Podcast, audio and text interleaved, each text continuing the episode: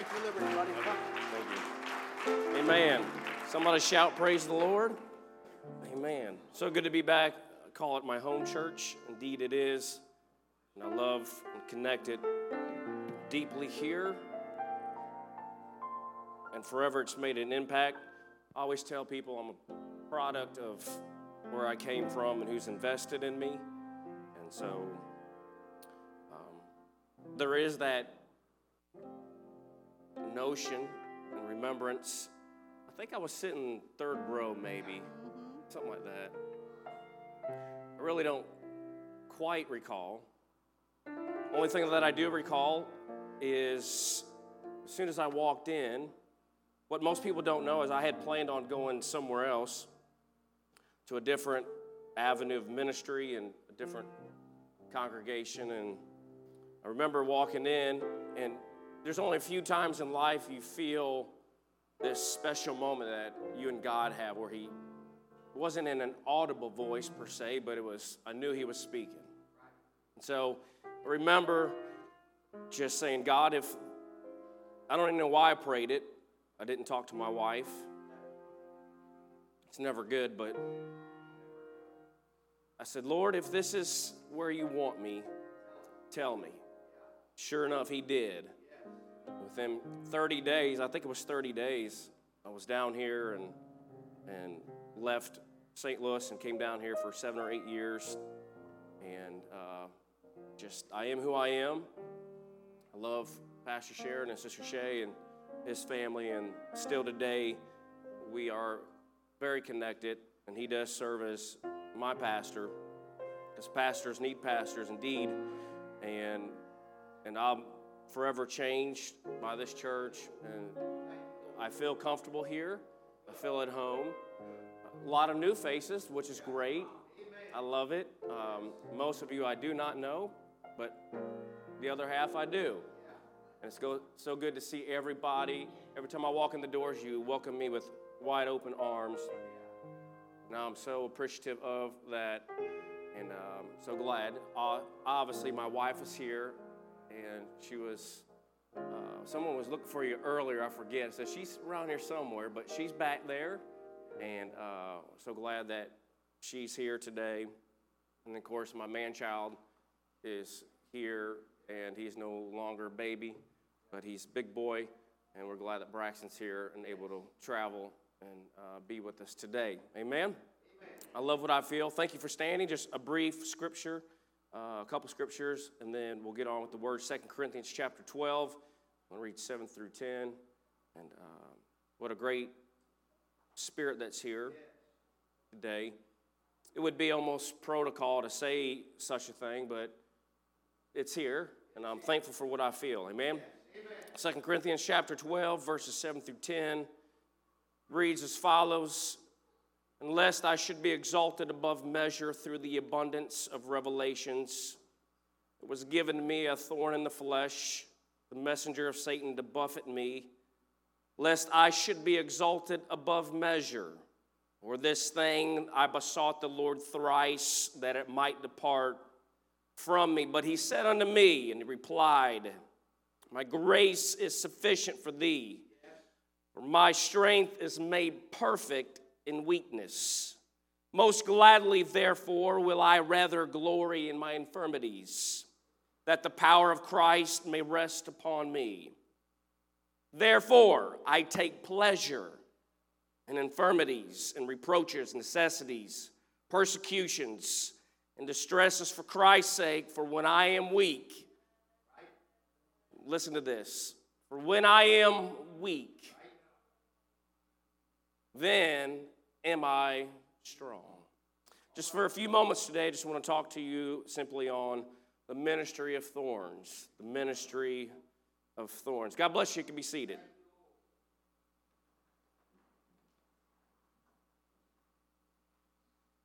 I believe that it's a safe assumption that in most religious bodies, there are many ministries that can be highlighted, promoted to simply empower the local congregation. Therefore, it, it bleeds into the community. and those that are outside of these four walls. I won't neglect the fact that there are, in most cases, guidelines in every ministry that is serving the church of the living God. In these ministries, I will just say this, if I could, respectfully, that not everybody's fit for them. Not everybody will hold a mic and preach or sing. There are even qualifications to be on a praise team. Number one, you need a good voice. That's the qualification. I do know that in my local assembly, it is an ongoing gesture. They always tell me, Pastor Dosh, you stick to the preaching and we'll do the singing. Simply, it's because I will be the first to admit that I cannot sing a tune in a bucket. Just it's not in my being to be able to sing. Matter of fact, I'm probably one of the few that ever had been demoted and kicked out of a choir because one time I grabbed a mic and thought that I could sing and the response from the director was they called me Doss back then. Doss, don't you ever touch another microphone. But I, I do know that over the years, I've been pastoring 11 years now and been in ministry full time for some 20 years. I know that there's been an evolution of great ministries that have been created that, that have the purpose to connect people with Christ. And some have been very creative, and some have not worked out quite as well. As a matter of fact, it was a couple years ago, I had a lady in my church approach about a ministry she entitled and wanted to call it Paws Ministry, P A W S. And I said, okay. She said, well, I just want to create a ministry where people, when they lose dogs, I have this chip scanner that I want to be of service to them and be able to tell where that dog came from. And I said, well, if you think it's going to work, I said, that's fine. Let's go ahead and do it. And believe it or not, it has been a great connection for our community. People, when they lose their animals or find stray, we we have the lady just for you who can help you endeavor into that ministry. The list goes on and on about ministries. Uh, we have youth ministry, we have bus ministry, we have outreach, and so forth. I just say this that every ministry is vital to the edifying of the body of Christ. Um, but we read about a different ministry. It's a portion of Scripture. It stands out that, and there's a sense of strangeness about God and how He calls people to ministry. Here it is the Apostle Paul, he's the height of spiritual power, he's at the point of revival, but we know that if you read, there's a calamity that sets in the life of the great Apostle Paul. It is probably even greater illustrated in the life of Peter. As to the paradox the working of God in our own lives. Did you know that Peter was, was outspoken, landish? He would always say things that, that really wasn't couched with wisdom nor tact. He would say things like, Lord, if it be, bid me to come out to you. Lord, if it is good for us to be here, he said, let us make three tabernacles one for thee, one for Moses and Elias. He also stated the words in the gospel. The crowd pressed on Jesus and, and uh, he said, Well, how can you say who touched me? This is just simply a sampling of some of Peter's comments in the Word of God that his words mark him often hastily rushing into a sacred territory like a blind bull, full of, of, of, confidence and arrogance. But on the other hand, despite his heady remarks that Peter makes often, I do believe that his heart was always close to this thing we call repentance.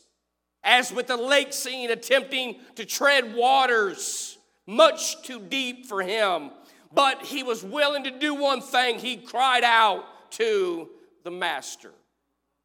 Often it is in our nature, in our the ability to comprehend the way that God will work through us, with us, and in us.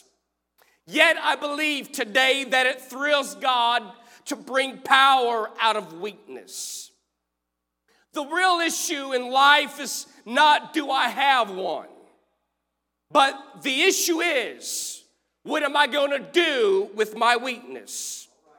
What we normally do is simply deny them, we defend them, we excuse our weakness, we represent them, and most of all, we hide them.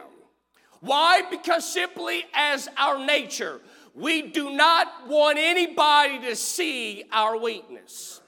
If we were all today transparent that you and I, everybody under the sound of my voice, you have a weakness. I heard three of you that had some transparency today, enough to admit that you have a weakness. But God purposely, I believe, works through weak people. Why? Because I believe it shows his power. God is not impressed with your strength. You are. God doesn't look, I believe, for those who have the strength. Because there's no glorification in your ability to do what you know how to do. It's those that have a weakness that God simply says, out of that, my power is shown through your weakness and your inabilities to do what's impossible to do.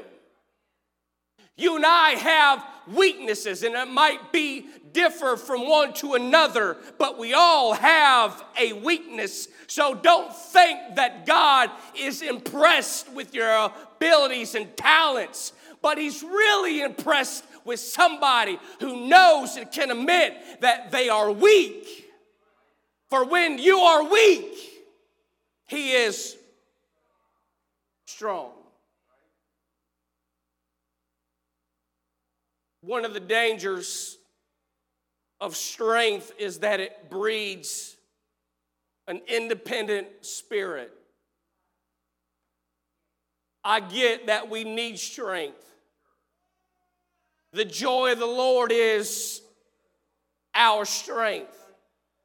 I get we need strength to make it through the day. I, I understand that. But if we are not careful, strength will be like a curse. Because once we think we got it figured out and we got it all together, I'm getting somewhere, hold on. We, we, we somehow feel like we've arrived and we are at the point of where we don't need anybody and we don't need God and, and we can do this by ourselves. Come on, somebody. That's this why this, this little word called trust. Trust in the Lord. And if you're not careful, you will be dependent upon what you can do and what you, come on, somebody, your abilities and your talents. But God made it to where, number one, that, that we value and need each other, number one. And, and beyond that, we must have God in everything that we do. Great spiritual power. He, the Apostle Paul, was the epitome of discipleship. And as a disciple. He, he, he studied with the very best. He had it all together, prolific in his writings throughout the entire New Testament. He put pen to paper with such power and authority and knowledge. And, and he, he, he has this great spiritual power. And, and yet, at the very same time, he, he, he has this nagging thorn in his flesh that, that he recognizes and that, that he cries to God three times to remove this thing from my flesh because Satan come to buffet me. But God said, hey, just hold on, but my grace is sufficient for thee. Great faith, but weak faith. The distraction that, that constantly allowed him to understand that despite of power and privilege of this crucified life, that there, him, in his life, there was a sense of weakness. So it is with thorns that come our way they have a unique prospect of shaping and molding us into who we should be. Paul, he was quick to affirm that 14 years ago that there was a place of excessive revelation, a place that he had been close to God, where to one look back for 14 years in the life of Paul, it, it, they, they, they, it, it was during the stoning of Derbe and Lystra. At this place of pain and agony of a stoning, the word says that, that the Apostle Paul was lifted to the third heaven. And it was there that God revealed to him this great mystery of the third heavens. Such an experience that Paul does not even relate to what he saw. But it was because I believe of a great experience in his life that he came to great revelation. But he also came to bear this mark this thorn, this, this thing in his flesh that kept him right where he needed to be. There's a basic understanding of, of a thorn. It's, it's however, it's, Paul was not referencing here this, this small little simple hurt that served to distract him at different times as he walked with God. There's, there's a ministry of thorns. There's most ministries, there's qualifications, if you will, to be in ministry. But this ministry I talk about, it's, it's not prejudice. It's not biased. Doesn't care how old you are, how, how long you've been in the church. If not now, but there will come a time where you are faced with something that buffets your flesh, something that you wish with your life that would be removed hence and no more again. There's, there's, there will be a time where you pray and call out to God and say, God, why? Why, why me? Why, why do I gotta go through this? What did I do? You will be faced with opposition and you, you, you, you, you, you will face the ministry of a thorn in your flesh. You will be faced with this with this with this thing that that that that, that you seem just cannot get rid of in your life. Ministry that Greek word thorn is it's very elementary, skolops, skolops. It's, it's, it's something that's pointy, it's, it's sharp, it's, it's the presence of a stake, if you will. It's something that can cause severe pain and it's an irritation. I'm sure many of you here today have had a splinter. It's common knowledge that that little bitty splinter, get it in your fingertip, and you can't tie your shoes. Just, just get one in the tip of your finger and you realize how much you're dependent upon just one little finger of just that, that little bitty thing that's just so minute and micro that, that if you do not remove it, it will, it will further irritation and it will, it will cause some pain and swelling. And what, what do you do when you get one? You pull it out, you get, you get rid of it because it is an irritation in your life. I often tell people it's fine to ask God to remove some things, but don't be disappointed when He doesn't.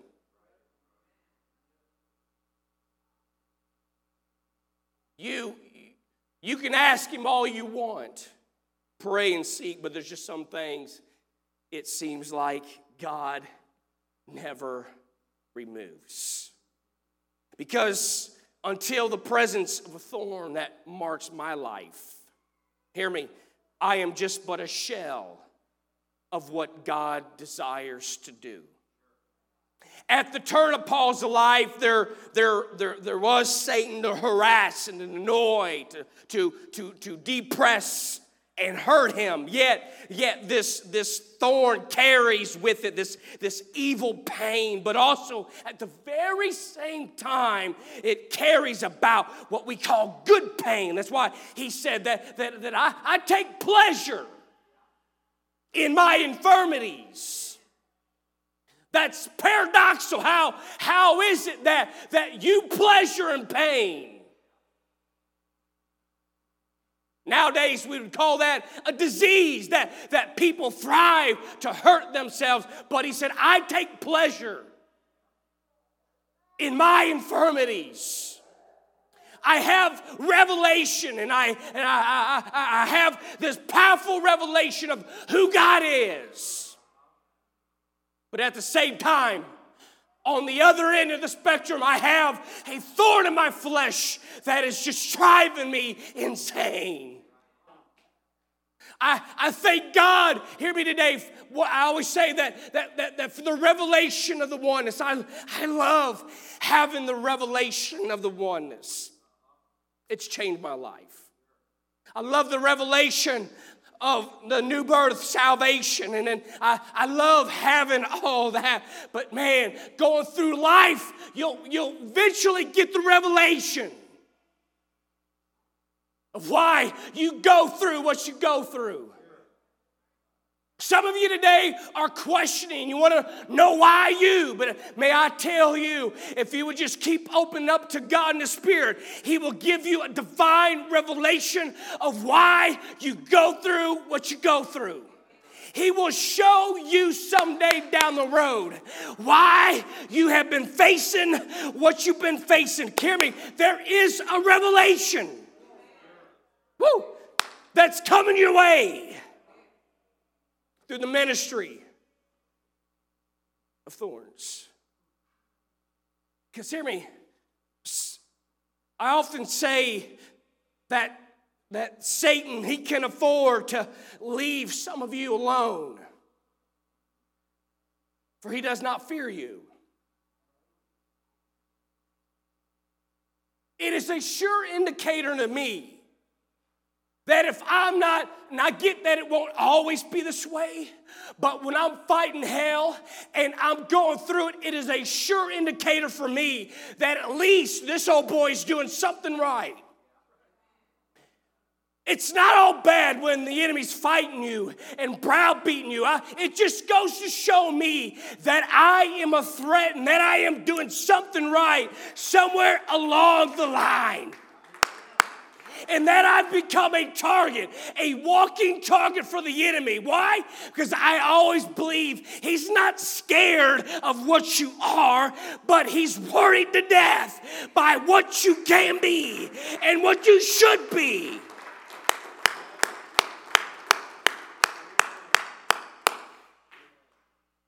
And there are others that Satan, he constantly badgers and opposes you in whatever you're doing. He's endeavoring to thwart their impact and your impact on your world. And he fears the result of your life getting entirely back on track. I can't tell you how many times that I've dealt with great people who, who when they make this commitment to Christ, we call it, that it seems like there's just an all out war against their life. It, it seems as though that everything that can go wrong will. It seems like when they make that commitment, but hear me, I believe that when you do, yes, the enemy will attack you, he will buffet you, he will throw everything in your way. He will try to distract you. He will try to keep you from coming here today. Man, you man, what you said this morning, Pastor, I, I say it all the time. What if just everybody showed up at one time? We would have to put chairs out. Come on, somebody. We would have to build bigger buildings. Come on, somebody. What if just everybody showed up at one time? Man, oh man, I believe that, especially on Wednesday nights. Here's how I know when revival is when people show up Wednesday.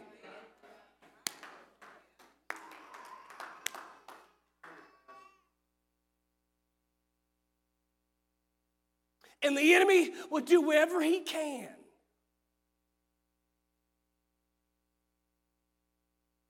to, to distract you, to keep you bound to other things in life. When in reality, this is to me the most important day. This day is so vital. But don't let things keep you from getting back on track. There's somebody here today, you just need to get back on track. Come on, somebody, you just need to get back on track. You, you need to get right where you are and you need to make a commitment to God right where you stand today. That, yeah, you, you're ready to face a little opposition, but can I just tell you, when it's all said and done, God will anoint you, God will empower you, He will help you. Come on, somebody, but just stay on track. Keep fighting the good fight of faith.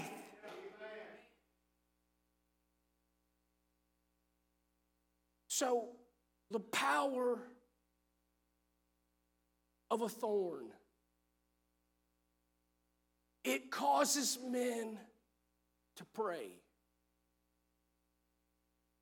Because prayer is more than just an obligation. If, if prayer is just an obligation for you, then you've missed it. But I've, I've come to find out that some people who won't pray, gotta find a way. He will find a way to grab your attention. He, he will make sure that somewhere along the line there's something that will put you to your knees and get you to a place where now you thought you had it all together and you thought you had this thing all wrapped up. But but thorns will make men and drive good men to pray like they've never prayed before. That's what a thorn will do for your life. It will get you to a place where you're not dependent upon anything else but God Almighty. Because Paul, he, he, he identifies in his own desires to pray because of the pain of the thorn. And he said, God, if you would just but take this. If you would just take this one little thing. Oh, I could do so much better. I could be more powerful. I could be, I could, I, I could be more faithful. But what if he took that one thing that kept you on your knees? And he prayed persistently. Read it. My grace is sufficient for your thorn. He prays specifically that, that this one thing, it troubles me. Because trouble and distress, hear me, it should drive us to God instead of away from Him. It should cause men to pray and not complain. Yet, how often it is that we misappropriate the purpose of our prayers. Here's what we do we, we approach the throne of grace and we turn it into the judgment bar by accusing God and attempting to arraign Him. In the presence of the thorn of my life causes me to depend on His grace and His mercy. For when I am weak, then am I strong. This is probably for me one of the greatest paradoxes of Scripture. Because how is it that out of weakness comes strength? That out of our inability comes the ability? How is it that out of a burden comes growth? How is it that out of this thing we call hunger comes an apostolic revival? How is it that out of doubt springs up faith? Out of, out of the perplexities of life comes this constraining love of Christ. It is the love of Christ, hear me, that gives us purpose, that, that brings you and I an anointing, that causes us to diligently seek his face.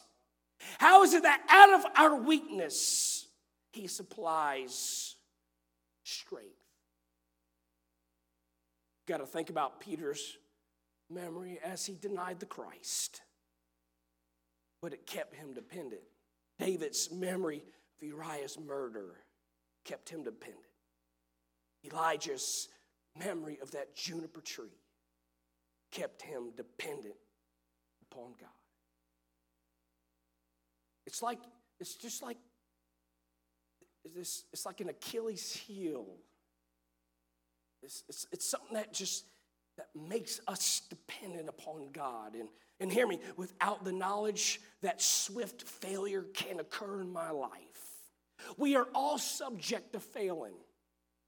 For we all fall short of the glory of God and nobody is perfect, but we strive for perfection. Hear me, we are not perfect by any means. Come on, but but man, we strive, and man, we we we, we don't have it all together like we do, and like we put on the facade that we have this all together. But no, hear me today. Not everybody just has it all together, but every one of us has somewhere in life a ministry that's, that's birthed in you. And it may not be singing and it may not be playing and it may not be tickling the keys or playing the drums, but somewhere along the line, somebody, we have this thing in our life that keeps the checks and balances, that keeps us right where we should be. And you say, Oh, it's a curse, Pastor Doss. But can I tell you today, it's not a curse. It's something that keeps you in check. It helps you. It helps you. It's a ministry It's a powerful ministry. Come on, somebody. It's a ministry that can bring anointing. It's a ministry that can bring power. Come on, somebody. It's, it's something that's in our lives. Oh, God, how many times have I prayed? God. Now, I'm not talking about your wife, so don't her being a thorn in your side. I'm not talking about that.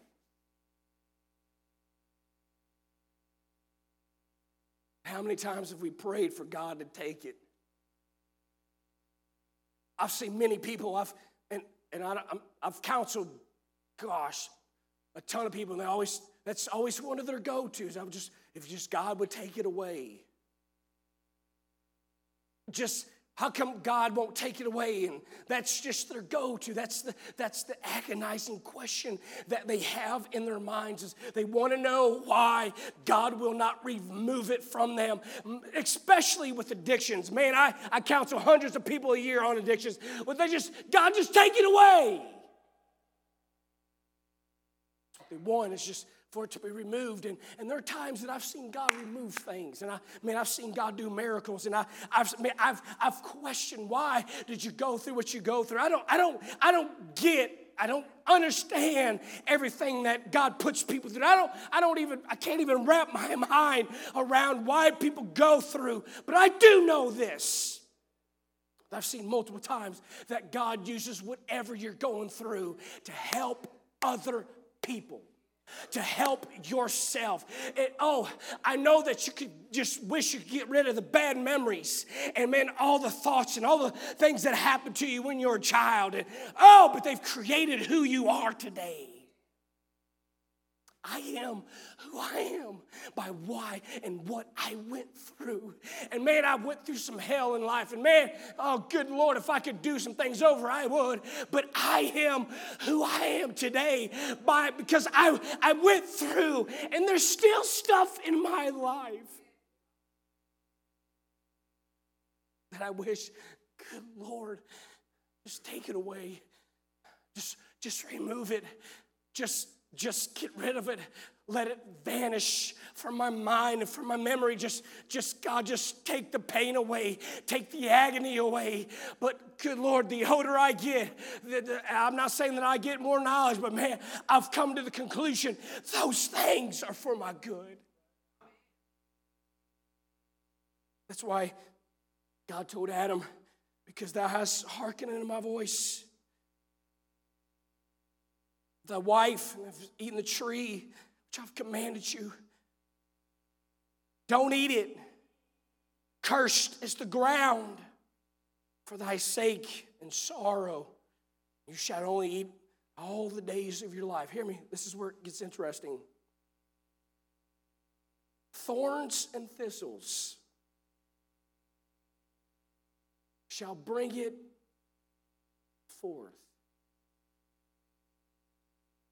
This is the first mention ever of the word thorns. I, without speculation, but somewhere I believe that there was no thorns before sin came into the world. I believe that that that was just something. He said that the thorns and the thistles, that it shall bring it forth. Because prior to this, everything was perfected, beautiful, wonderful. And now, throughout the Word of God, from Genesis throughout the New Testament, and it stops thorns. And not all thorns are bad, not all thorns are sin. But then all of a sudden, we run across the phrase again in Matthew chapter 27. This phrase, crown of thorns. It was, it was when Jesus is on his way to Golgotha. It's this journey we call the crucifixion. It's, this, is, this is happening, and, and they they are constructing ways to make pain as, as brutal as they could, but, but they, they, they conjure up, if you will, this method of pain for one's agony on their way to a horrific crucifixion. They, they made this crown of thorns. And they take it and they just they just don't lightly place it upon his head. They take this crown of thorns and they smash it. We're not talking about little rose petal thorns, little stickers. We're talking about two to three inches.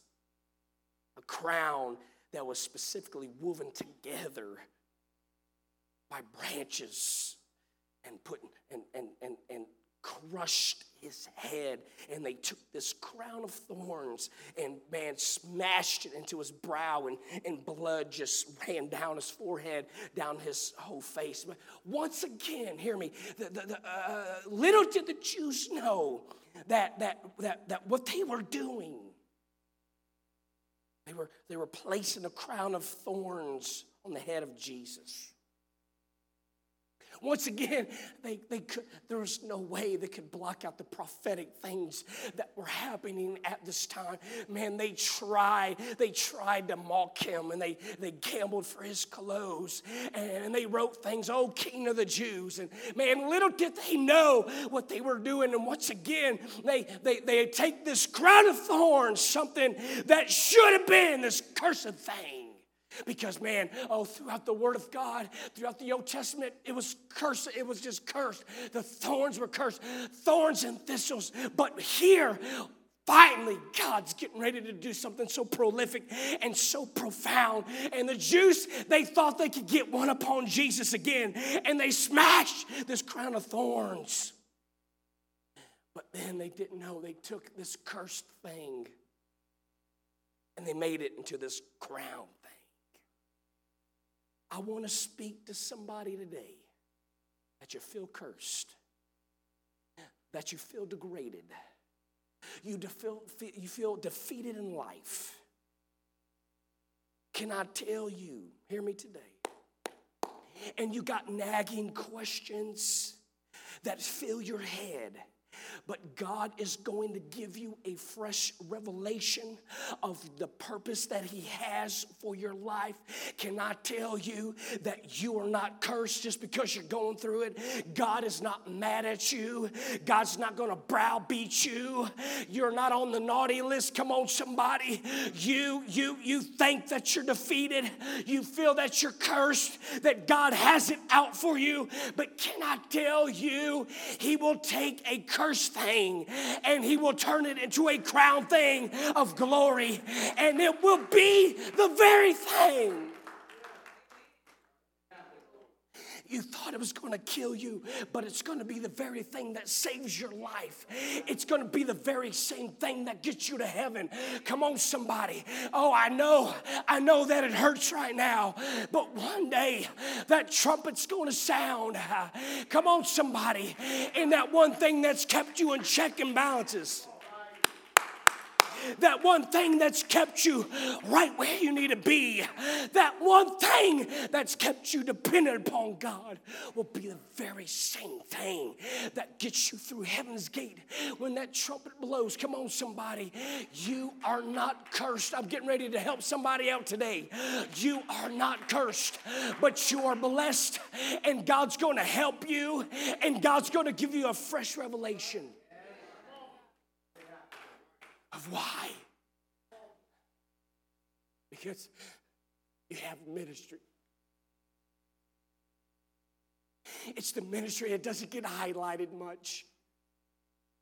It's a ministry that you don't get the front page often. It's a ministry that, hear me, that even nobody knows about. Your spouse doesn't know. Your children do not know.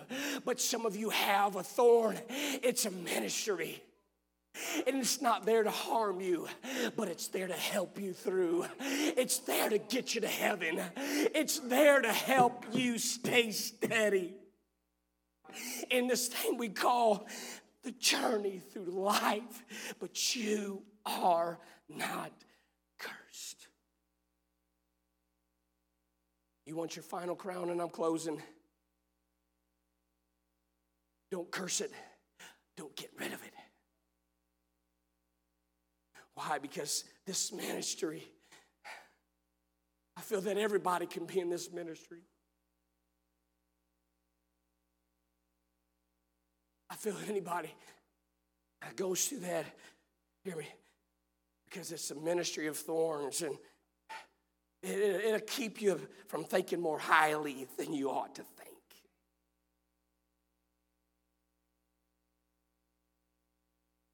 I'm a firm believer that when they placed a crown of thorns on his head, that it was symbolic of the healing of our minds. Believe that He can heal your mind today.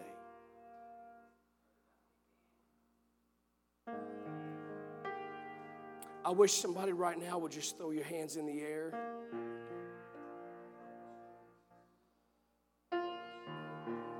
Just, I know it's been rough and tough and difficult. I, I want to just talk to somebody that's going through some mess. I want to talk to somebody that's been their whole life questioning. You've been wondering, contemplating, trying to decipher through all the things that have happened.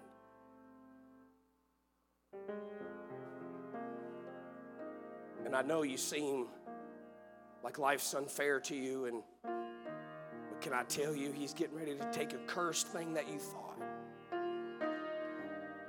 Because I do know, and I stand on the word that all things work together for the good. Is there anybody in here today that wants a revelation? This may not be for everybody today, maybe for one and maybe for all. I'm just going with, with the Lord, what the Lord spoke to me these last couple days that, come on, somebody, if you want to see a revelation of purpose in your life, I just want you to stand all across this place today. And I just, I just want you to come down to the, if you don't mind, we do this at our church, just come on down to this altar. And I want you to ask God right now, give me a revelation of why I'm going through what I've gone through. Uh, God, I've been questioning the pain, the hurt, the suffering in my life. It's got to be for some reason. It's got to be, God, there's got to be an answer.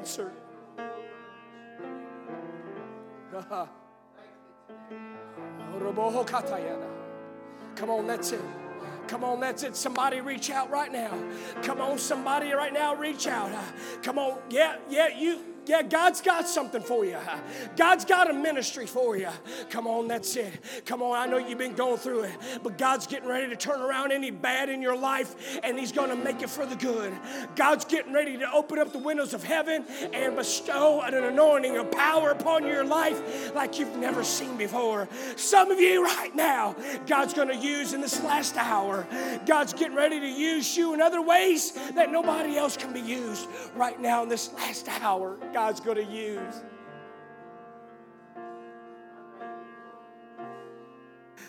He's going to use you.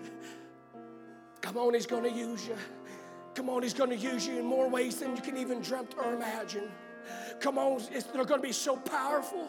It's going to be so anointed. Come on, it, it will impact more than any other microphone. Hear me, it, the greatest sermons are not preached behind a pulpit, they're preached in your daily life and you will be the greatest sermon that people ever see that will ever lay their eyes upon. Come on, I feel the Holy Ghost moving right now. Some of you, come on, you're not, you don't need to be confused. Come on, God's not the author of confusion. Come on, He's not trying to confuse you. Come on, God's getting ready to give you a revelation of who you are, what you are, what you're supposed to be doing. Come on, somebody.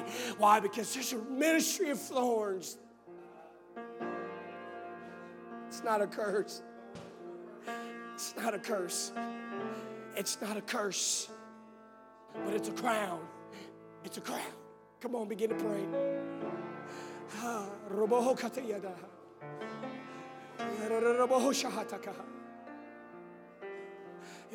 kiyada. Come on, maybe some of y'all been hurt.